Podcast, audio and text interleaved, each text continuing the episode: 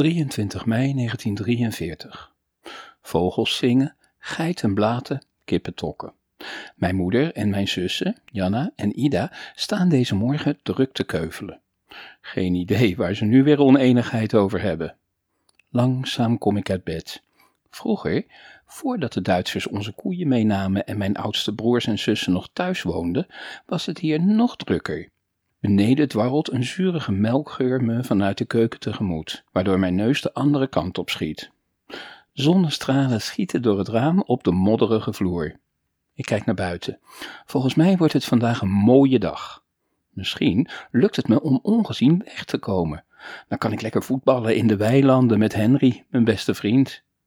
Mijn vader loopt in zijn blauwe werkjas de schuur uit, kauwend op een stuk hooi. Dat doet hij tegenwoordig als we geen geld meer hebben voor tabak. Toon, ik heb een klusje voor je. Hij drukt een pakketje in mijn handen. Breng dit naar Karel. Het doosje heeft het formaat van een baksteen, al voelt het minder zwaar, en zit het ingepakt met kranten en touw.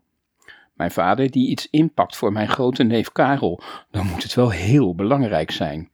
Ik schud met het pakje. Het rammelt. Wat is het? Dichtlaten. Kom straks meteen terug. Je moet met mij het hekwerk van de geiten maken, de kippen voeren en de vloer vegen.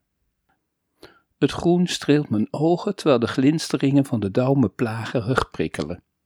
Al honderden keren heb ik de velden in de lente zien stralen en toch blijf ik genieten van hoe de grasprieten dansen in de wind en hoe de gewassen het landschap doen golven.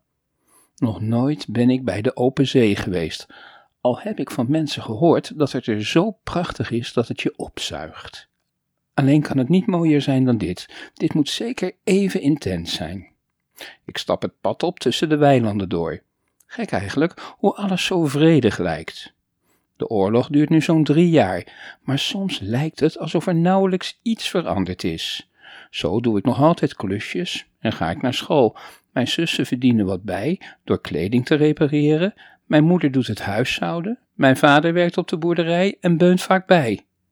Meestal hebben we voldoende te eten. Alleen winters zitten we wel eens met rommelende magen. Maar het is hier minder erg dan in de stad. Natuurlijk is er wel veel veranderd de afgelopen tijd. Door de avondklok heb ik een stuk minder contact met vrienden uit het dorp, maar de dreiging die er altijd hangt is veruit het ergste. De moffen kunnen zomaar iemand oppakken, zoals ze dat met Joden doen.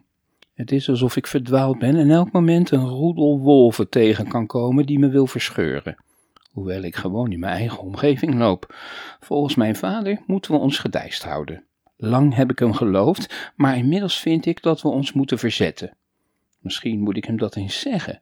De moffen kunnen doen wat ze willen. Wat als wij eens met z'n allen van ons afbijten? Wat als we vechten? De gedachten in mijn hoofd doen mijn vuist ballen. Morgen gaat het beter. Beter. Beter. Morgen kijk je iedereen weer vrolijk aan, zing ik zacht. Het helpt me te kalmeren. Als ik mijn stem vrolijk laat gaan, dan volgt de rest in mij vanzelf. Na de bevrijding zal ik in het stadscafé op de bar klimmen en uit volle borst zingen voor iedereen die het horen wil.